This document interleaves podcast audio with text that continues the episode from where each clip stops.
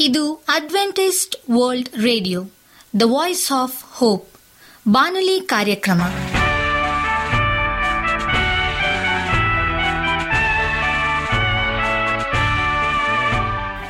ನಮಸ್ಕಾರ ಪ್ರೀತಿಯ ಕೇಳುಗರೆ, ನಾನು ನಿಮ್ಮ ಆಕಾಂಕ್ಷ ಪಾಲ್.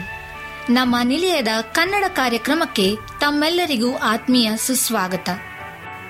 ಮುಂದಿನ ಮೂವತ್ತು ನಿಮಿಷಗಳಲ್ಲಿ ಸುಮಧುರ ಹಾಡುಗಳು ಹಾಗೂ ದೇವರ ವಾಕ್ಯವನ್ನು ಕೇಳೋಣ.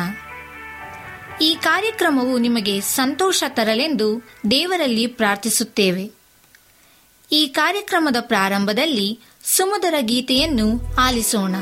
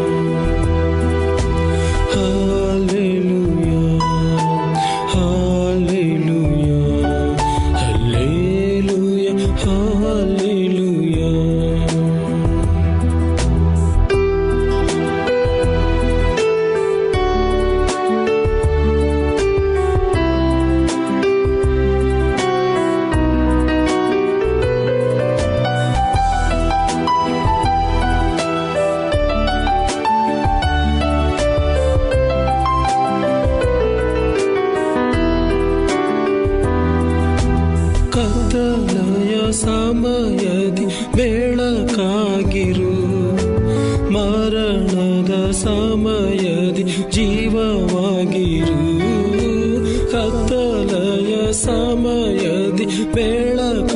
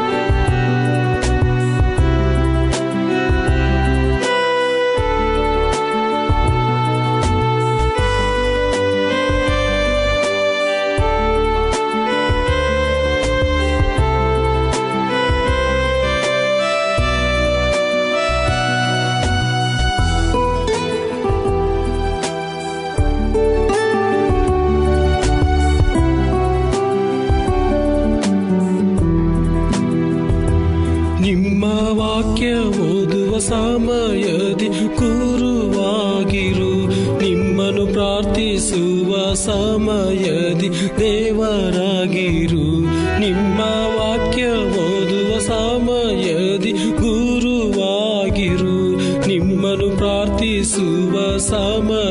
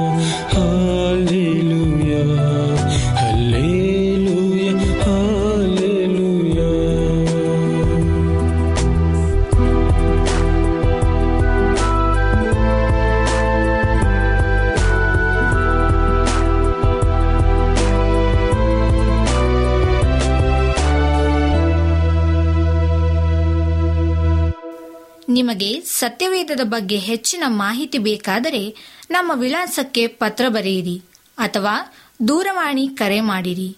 ನಮ್ಮ ದೂರವಾಣಿಯ ಸಂಖ್ಯೆ ಒಂಬತ್ತು ಸೊನ್ನೆ ಆರು ಸೊನ್ನೆ ಆರು ಎಂಟು ನಾಲ್ಕು ಏಳು ಏಳು ಮೂರು ಹಾಗೂ ಎಂಟು ಮೂರು ಒಂಬತ್ತು ಸೊನ್ನೆ ಆರು ಸೊನ್ನೆ ಐದು ಎರಡು ಒಂಬತ್ತು ಒಂಬತ್ತು. ನಮ್ಮ ವಿಳಾಸ Adventist Media Centre SDA Mission Compound Salisbury Park, Market Yard Post, Pune ನಾಲ್ಕು ಒಂದು ಒಂದು ಸೊನ್ನೆ ಮೂರು ಏಳು, ಮಹಾರಾಷ್ಟ್ರ. ಈಗ ನಮ್ಮ ಬಾನಲಿ ಬೋಧಕರಾದಂಥ ಸುರೇಂದ್ರ ರವರಿಂದ ದೇವರ ವಾಕ್ಯವನ್ನು ಕೇಳೋಣ. ನಮಸ್ಕಾರ ಆತ್ಮೀಯ ಕೇಳಿಗರೆ. ಇದು ಅಡ್ವೆಂಟಿಸ್ಟ್ ವರ್ಲ್ಡ್ ರೇಡಿಯೋ ಅರ್ಪಿಸುವ ಅನುದಿನದ ಮನ್ನ ಬಾನುಲಿ ಕಾರ್ಯಕ್ರಮಕ್ಕೆ ತಮ್ಮೆಲ್ಲರಿಗೂ ನಿಮ್ಮ ಬಾನುಲಿ ಬೋಧಕನಾದ ಸುರೇಂದ್ರನು ಮಾಡುವ ನಮಸ್ಕಾರಗಳು. ಈ ಬಾನುಲಿ ಕಾರ್ಯಕ್ರಮವು ತಮ್ಮೆಲ್ಲರಿಗೂ ಸಂತಸ ತಂದಿದೆ ಎಂಬುದಾಗಿ ನಾವು ನಂಬುತ್ತೇವೆ ಮತ್ತು ನಿಮಗಾಗಿ ನಿತ್ಯವೂ ಪ್ರಾರ್ಥಿಸುತ್ತೇವೆ. ನಿಮ್ಮ ಅನಿಸಿಕೆ ಹಾಗೂ ಸಲಹೆ, ಪ್ರಾರ್ಥನಾ ವಿಜ್ಞಾಪನೆಗಳು ಇರುವುದಾದರೆ ನೀವು ನಮಗೆ ಪತ್ರಗಳ ಮೂಲಕವಾಗಿ ಅಥವಾ ದೂರವಾಣಿ ಮೂಲಕವಾಗಿ ಸಂಧಿಸಬಹುದು. ನಮ್ಮ ದೂರವಾಣಿ ಸಂಖ್ಯೆಯು ಒಂಬತ್ತು ಸೊನ್ನೆ ಆರು ಸೊನ್ನೆ ಆರು ಎಂಟು ನಾಲ್ಕು ಏಳು ಏಳು ಮೂರು. ನಮ್ಮ email address Surendra John four five six at Gmail dot com. ಈ ರೇಡಿಯೋ ಕಾರ್ಯಕ್ರಮವನ್ನು ನಿಮ್ಮ ಮೊಬೈಲ್ನಲ್ಲಿ ಸಹ ಕೇಳಬಹುದು. ನಿಮ್ಮಲ್ಲಿ ಐಫೋನ್ ಮತ್ತು ಆಂಡ್ರಾಯ್ಡ್ ಮೊಬೈಲ್ ಇರುವುದಾದರೆ ಪ್ಲೇಸ್ಟೋರ್ಗೆ ಹೋಗಿ A W R three sixty ಎಂಬ ಆ್ಯಪನ್ನು ಡೌನ್ಲೋಡ್ ಮಾಡಿಕೊಂಡು ನಮ್ಮ ಈ ಕನ್ನಡ ಕಾರ್ಯಕ್ರಮವನ್ನು ಕೇಳಬಹುದು. ಆತ್ಮೀಯ ಕೇಳಿಗರೆ, ಈ ಕಾರ್ಯಕ್ರಮದ ಮೂಲಕ ನೀವು ದೇವರ ಆಶೀರ್ವಾದ ಮತ್ತು ಅದ್ಭುತಗಳನ್ನು ಹೊಂದಿರುವುದಾದರೆ ನಿಮ್ಮ ಸಾಕ್ಷಿಯ ಜೀವಿತವನ್ನು ನಮ್ಮ ಕೂಡ ಹಂಚಿಕೊಳ್ಳುವಾಗೆ ತಮ್ಮಲ್ಲಿ ಕೇಳಿಕೊಡುತ್ತೇವೆ. ಈ ದಿನ ಸತ್ಯವೇದ ಭಾಗದಿಂದ ಆರಿಸಿಕೊಂಡಂತಹ ಶಿವನಾಮೆಯು ಕ್ರಿಸ್ತನಿಗೆ ನಿಷ್ಠೆಯನ್ನು ತೋರಿಸುವ ಪರೀಕ್ಷೆ ಎಂಬುದಾಗಿ.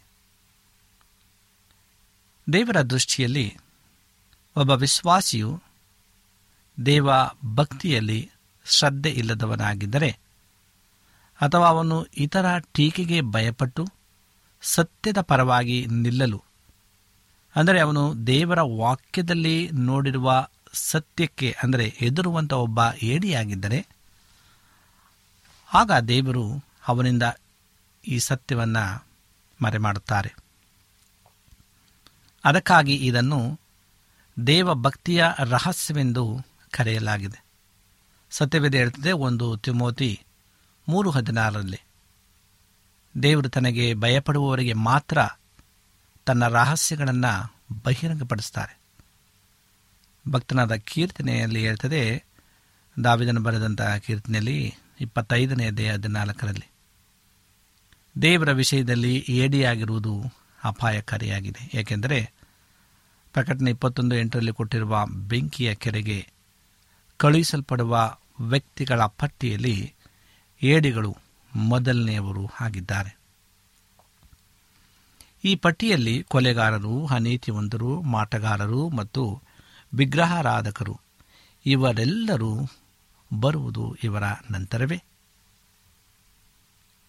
ನಾವು ಅನೇಕ ಸಂದರ್ಭಗಳಲ್ಲಿ ನೋಡಿರುವ ಅಂಥ ವಿಚಾರದಲ್ಲಿ ಮಾರ್ಟಿನ್ ಲೂಥರ್ ಅವರು ಹೇಳಿದ ಮಾತು ನಾನು ದೇವರ ಸತ್ಯದ ಪ್ರತಿಯೊಂದು ಭಾಗವನ್ನು ನಂಬುತ್ತೇನೆಂದು ಎಲ್ಲರೆದುರು ಬಹಿರಂಗವಾಗಿ ಘೋಷಿಸಿ, ಈ ಸಮಯದಲ್ಲಿ ಸೈತಾನನ್ನು ವಿರೋಧಿಸಿ ದಾಳಿ ಮಾಡುತ್ತಿರುವ ಒಂದು ನಿರ್ದಿಷ್ಟ ಸತ್ಯದ ಬಗ್ಗೆ ಮೌನವಾಗಿದ್ದರೆ ಆಗ ನಾನು ನಿಜವಾಗಿಯೂ ಕ್ರಿಸ್ತನನ್ನು ಆರೈಕೆ ಮಾಡುತ್ತಿಲ್ಲ. ಒಬ್ಬ ಸೈನಿಕನ ನಿಷ್ಠೆಯು ಈ ಸಮಯದಲ್ಲಿ ಯುದ್ಧ ಭೂಮಿಯ ಅತ್ಯಂತ ಉಗ್ರ ಹೋರಾಟ ನಡೆಯುತ್ತಿರುವ ಕ್ಷೇತ್ರದಲ್ಲಿ ಪರೀಕ್ಷಿಸಲ್ಪಡುತ್ತದೆ. ಒಬ್ಬ ಸೈನಿಕನು ಈ ಕ್ಷಣ ಘರ್ಷಣೆ ನಡೆಯುತ್ತಿರುವ ಜಾಗದಲ್ಲಿ ದೃಢವಾಗಿ ನಿಂತು ಹೋರಾಡದಿದ್ದರೆ ಆತನು ಯುದ್ಧ ಭೂಮಿಯಲ್ಲಿ ಇತರ ಎಲ್ಲ ಕ್ಷೇತ್ರಗಳಲ್ಲಿ ತೋರಿಸುವ ನಿಷ್ಠೆಯು, ಅಯೋಗ್ಯವೂ ಮತ್ತು ಅವಮಾನಕರವೂ ಆಗಿರುತ್ತದೆ.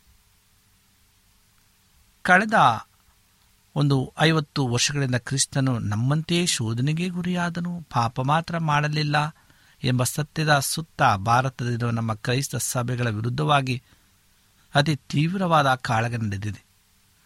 ಆದಾಗೂ ನಮ್ಮ ಸಭೆಗಳು ಈ ಸತ್ಯಕ್ಕೆ ಆಧಾರ ಸ್ತಂಭವೂ ಸಾಕ್ಷಿಯೂ ಹಾಗೆ ನಿಂತಿವೆ. ಒಂದು ತಿಮೋತಿ ಮೂರು ಹದಿನೈದರಲ್ಲಿ ಹೇಳ್ತದೆ, ನಾವು ಈ ಸತ್ಯವನ್ನು ಧೈರ್ಯವಾಗಿ, ಸಂಕೋಚವಿಲ್ಲದೆ ಘೋಷಿಸಿದ್ದೇವೆ. ಮತ್ತು ಇದರ ಫಲವಾಗಿ ಹಲವಾರು ಜನರ ಜೀವನಗಳಲ್ಲೂ ರೂಪಾಂತರ ಉಂಟಾಗಿರುವುದನ್ನು ನಾವು ನೋಡಿದ್ದೇವೆ.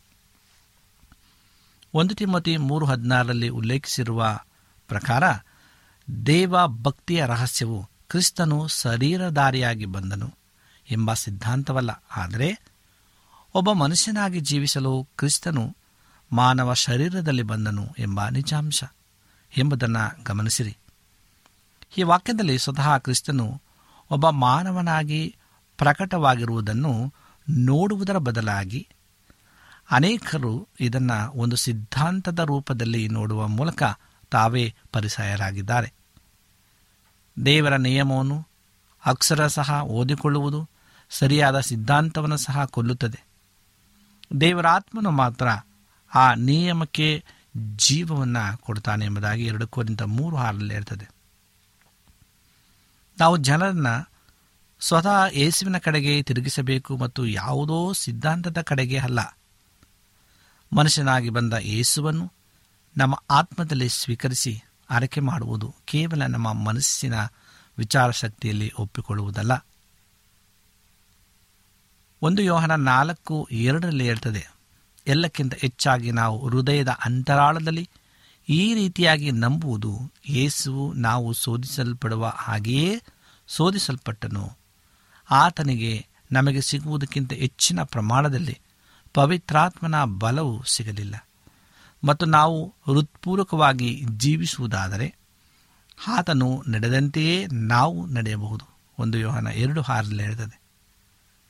ಈ ನಂಬಿಕೆಯ ಇನ್ನೊಂದು ಫಲವೆಂದರೆ ನಮ್ಮ ಆತ್ಮವು ಆತನ ಹೆಜ್ಜೆಯನ್ನು ಅನುಸರಿಸಿ ನಡೆಯಲು ಹಂಬಲಿಸುತ್ತದೆ. ಸ್ವಂತ ಲಾಭವನ್ನು ಎಂದಿಗೂ ಬಯಸದೆ ಯಾವತ್ತೂ ನಮ್ಮ ಸ್ವಾಚಿತ್ತವನ್ನು ಅನುಸರಿಸದೇ ಇರುವುದು. ಯೇಸು ತನ್ನ ಭೂಲೋಕದ ಜೀವನದಲ್ಲಿ ಶೋಧನೆಗಳ ಮೂಲಕ ಹೇಗೆ ವಿದ್ಯಾಭ್ಯಾಸವನ್ನು ಪಡೆದನೆಂದು ತನ್ನ ತಂದೆಗೆ ವಿಧೇಯನಾಗಿ ಅರಿತುಕೊಳ್ಳುವುದಕ್ಕೆ ನಮಗೆ ಪವಿತ್ರಾತ್ಮನಿಂದ ಪ್ರಕಟಣೆ ಸಿಗಬೇಕಾಗುತ್ತದೆ. ದೇವರ ವಾಕ್ಯದಲ್ಲಿ ಹೀಗೆ ಬರೆಯಲ್ಪಟ್ಟಿದೆ. ಆತನು ಮಗನಾಗಿದ್ದರೂ ಅನುಭವಿಸಿದ ಬಾಧ್ಯಗಳಿಂದಲೇ ಅವಿಧೇಯತೆಯನ್ನ ಕಲಿತುಕೊಂಡನು ಅನ್ನುವಂಥದ್ದಲ್ಲ ಆತನು ವಿಧೇಯತೆಯನ್ನ ಕಲಿತುಕೊಂಡನು. ಇಬ್ರಿಯ ಐದು ಎಂಟರಲ್ಲಿ ಹೇಳ್ತದೆ, ಆತನು ಅತ್ಯಂತ ನಂಬಿಕಸ್ಥನಾಗಿದ್ದು ಪ್ರತಿಯೊಂದು ಶೋಧನೆಯನ್ನು ವಿರೋಧಿಸಿ ಹೋರಾಡಿದನು. ಅದಲ್ಲದೆ ಆತನು ನಂಬಿಗಸ್ತಿಕೆಯಿಂದ ತನ್ನ ಸ್ವೇಚ್ಛಾ ಜೀವನವನ್ನು ಧಾರೆ ಎರೆದು ಮರಣಕ್ಕೆ ಒಪ್ಪಿಸಿದನು. ಏಸಾಯ ಐವತ್ಮೂರನೇದೇ ಹನ್ನೆರಡನೇ ವಚನದಲ್ಲಿ ಇರ್ತದೆ ಈ ರೀತಿಯಾಗಿ ಅವನ ಲೌಕಿಕ ಜೀವಿತದಲ್ಲಿ ದೇವರ ಸ್ವಭಾವವು ಸಂಪೂರ್ಣವಾಗಿ ಪ್ರಕಟವಾಯಿತು. ಬಹಳ ಕಡಿಮೆ ಜನರು ತಾವು ಪರಿಶುದ್ಧರಾಗಲು ಮಾಡುವ ಪ್ರಯತ್ನದಲ್ಲಿ ತಮ್ಮ ಸ್ವೇಚ್ಛಾ ಜೀವನವನ್ನು ದಾರಿ ಎರೆದು ಮರಣಕ್ಕೆ ಒಪ್ಪಿಸುವ ಮಟ್ಟವನ್ನು ತಲುಪ್ತಾರೆ. ಇದಕ್ಕೆ ಕಾರಣವೇನೆಂದರೆ ಮೊಟ್ಟ ಮೊದಲಿಗೆ ಬಹಳ ಕಡಿಮೆ ಜನರು ತಮ್ಮ ಜೀವನದಲ್ಲಿ ತಮಗೆ ತಿಳಿದಿರುವ ಎಲ್ಲ ಪಾಪಗಳ ವಿರುದ್ಧ ಹೋರಾಡುವಾಗ ದೇವರು ಬಯಸುವ ಮಟ್ಟದ ಪ್ರಾಮಾಣಿಕತೆಯನ್ನು ತೋರಿಸ್ತಾರೆ. ಅನೇಕ ವಿಶ್ವಾಸಿಗಳು ಅವರ ಜೀವನದಲ್ಲಿ ದೇವರ ಚಿತ್ತವನ್ನು ಕಂಡುಕೊಳ್ಳುವುದಿಲ್ಲ. ಏಕೆಂದರೆ ಏಸು ತನ್ನ ಶರೀರದ ಇಚ್ಛೆಗಳನ್ನು ಸಾಯಿಸುವ ಮೂಲಕ ನಮಗಾಗಿ ಜೀವವುಳ್ಳ ಹೊಸ ದಾರಿಯನ್ನು ಸಿದ್ಧಪಡಿಸಿದನೆಂಬ ಈ ಸತ್ಯವನ್ನು ಅವರು ಅರಿತಿಲ್ಲ ಎಂಬುದಾಗಿ ಪೌಲನು ಇಬ್ರಿಯದವರಿಗೆ ಬರೆದ ಪತ್ರಿಕೆ ಹತ್ತು ಇಪ್ಪತ್ತರಲ್ಲಿ ಹೇಳ್ತಾನೆ. ಏಸು ಹೇಳಿರುವಂತೆ ನಾವು ಸತ್ಯವನ್ನು ಮೊದಲು ತಿಳಿದುಕೊಳ್ಳಬೇಕು ಮತ್ತು ಆಗ ಸತ್ಯವು ನಮ್ಮನ್ನು ಬಿಡುಗಡೆ ಮಾಡ್ತದೆ ಎಂಬುದಾಗಿ ಯೋಹಾನ ಎಂಟು ಮೂವತ್ತೆರಡರಲ್ಲಿ ಹೇಳ್ತದೆ. ಸೈತಾನನ ಹಾಗೂ ನಮ್ಮ ದುರಾಶೆಗಳು ಬಹಳ ಪ್ರಬಲವಾಗಿ ಕಾರ್ಯ ಮಾಡುವುದನ್ನು ದೇವರು ಅನುಮತಿಸಿರುವುದರಿಂದ ಅವುಗಳ ಬಲವು ಅತಿಯಾಗಿದೆ. ಹಾಗಾಗಿ ನಾವು ನಮ್ಮ ಸ್ವಂತ ಬಲದಿಂದ ಇವನ್ನು ಜಯಿಸಬಹುದೆಂಬ ಯೋಚಿಸಲು ಎಂದಿಗೂ ಸಾಧ್ಯವಿಲ್ಲ. ನಾವು ಬಲಕ್ಕಾಗಿ ದೇವರನ್ನ ಯೋಚಿಸುತ್ತಲೇ ಬೇಕಾಗುತ್ತದೆ. ಇಸ್ರಾಯೇಲರು ತಮ್ಮನ್ನು ಕಾನಾನಿನ ದೇವವಾಸಿಗಳ ಗಾತ್ರಕ್ಕೆ ಹೋಲಿಸಿ ನೋಡಿ, ತಾವು ಮಿಡತೆಗಳಂತೆ ಇದ್ದೇವೆಂದು ಅಂದುಕೊಂಡರು. ಹಾಗಿದ್ದರೂ ಯಹೋಶವನು ಮತ್ತು ಕಾಲೇಬನು ದೇವರ ಬಲವನ್ನು ಆಶ್ರಯಿಸಿದರು. ಮತ್ತು ಆ ದೇಶಕ್ಕೆ ಹತ್ತಿ ಹೋಗಿ ಅಲ್ಲಿದ್ದ ಉನ್ನತ ಪುರುಷರನ್ನು ಕೊಂದು ಹಾಕಿದರು.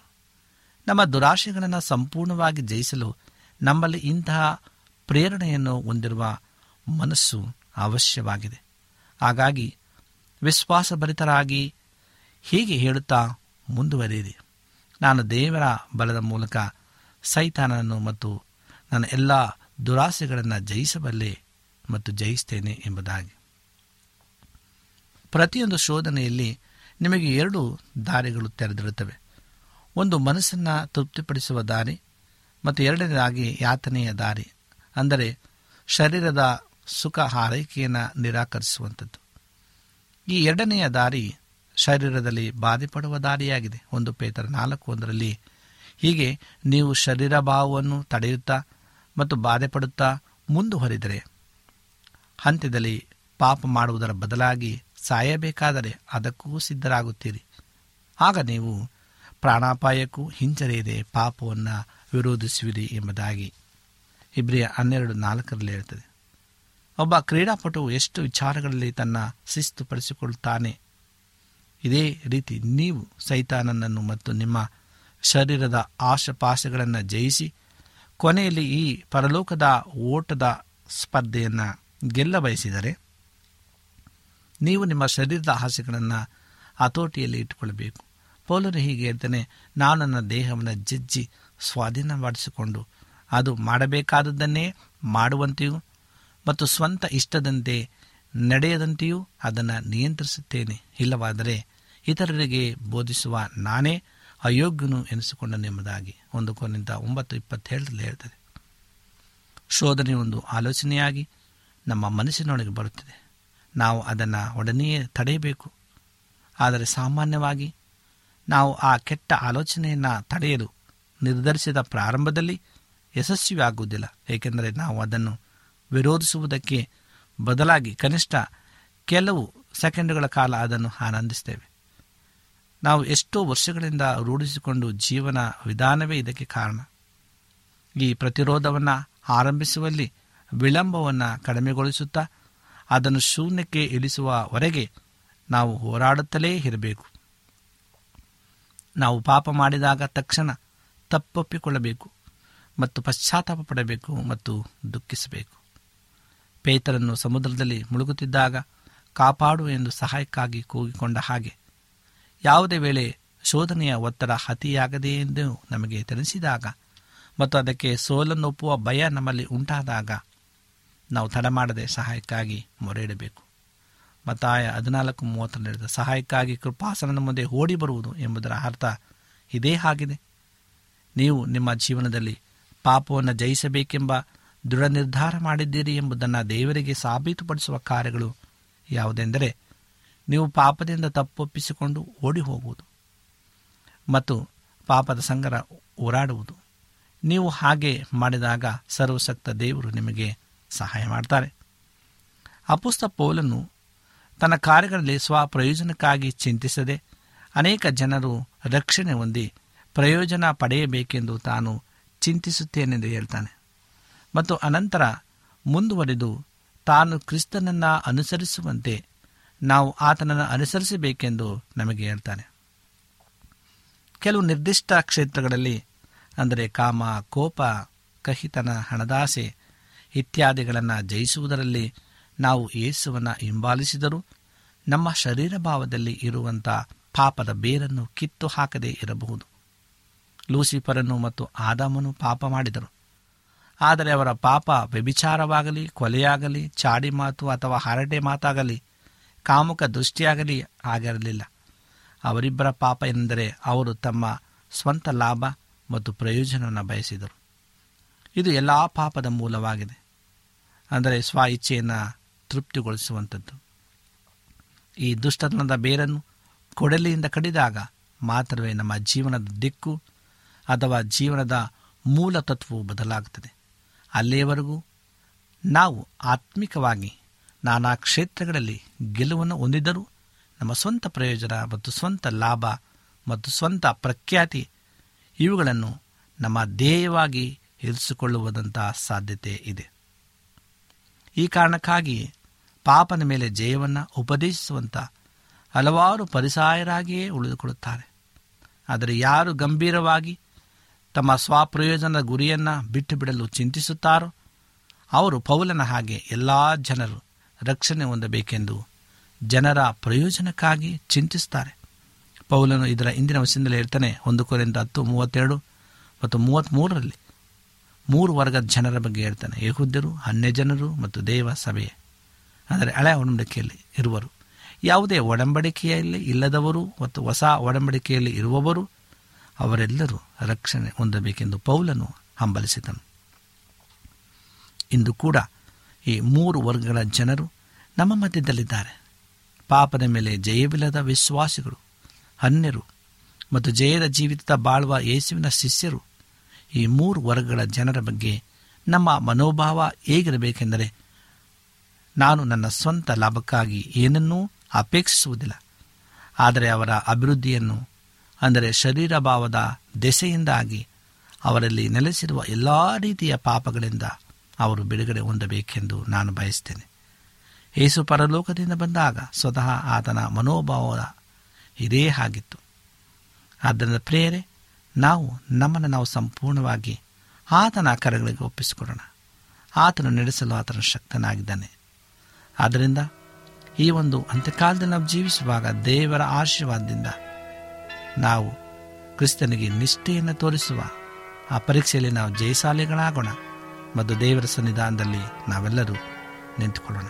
ಆ ಭಾಗ್ಯಕರವಾದಂಥ ಆಶೀರ್ವಾದವನ್ನು ದೇವರು ನಮ್ಮ ನಿಮ್ಮೆಲ್ಲರಿಗೂ ಅನುಗ್ರಹಿಸಲಿ ಎಂಬುದಾಗಿ ಸಂದೇಶವಾಗಿದೆ. ಸಮಯದಲ್ಲಿ ನಮ್ಮ ಕಣ್ಣುಗಳನ್ನು ಮುಚ್ಚಿ ಪ್ರಾರ್ಥನೆಯನ್ನು ಮಾಡಿಕೊಳ್ಳೋಣ.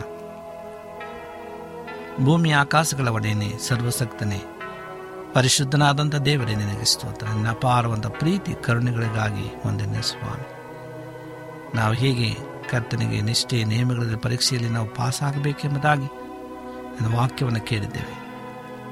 ಕೇಳುವಂಥ ಪ್ರತಿಯೊಂದು ಆತ್ಮಗಳನ್ನು ಆಶೀರ್ವಾದ ಮಾಡು. ತಲೆಬಾಗಿರ್ತಕ್ಕಂಥ ಪ್ರತಿಯೊಬ್ಬ ಮಕ್ಕಳನ್ನು ನಿನ್ನ ಆಶ್ರಯಿಸು. ಕಷ್ಟ, ನೋವು, ದುಃಖದಿಂದ ಬಿಡುಗಡೆಗೊಳಿಸು. ಸಮಾಧಾನ, ಶಾಂತಿ, ನೆಮ್ಮದಿಯನ್ನು ಕೊಟ್ಟು ನಿನ್ನ ನಿತ್ಯ ರಾಜ್ಯದಲ್ಲಿ ನಾವೆಲ್ಲರೂ ಸೇರುವಂತೆ ನಿನ್ನ ಕೃಪೆ ಮಾಡಿ ನಡೆಸಬೇಕಾಗಿ.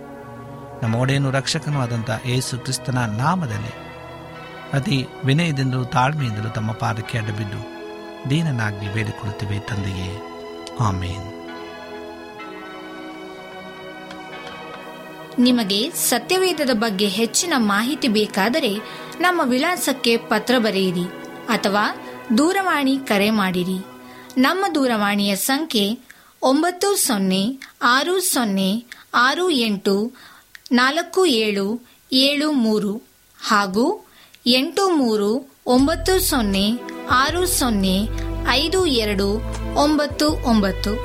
ನಮ್ಮ ವಿಳಾಸ Adventist Media Centre S D A Mission Compound Salisbury Park, Market Yard Post, Pune ನಾಲ್ಕು ಒಂದು ಒಂದು ಸೊನ್ನೆ ಮೂರು ಏಳು, ಮಹಾರಾಷ್ಟ್ರ.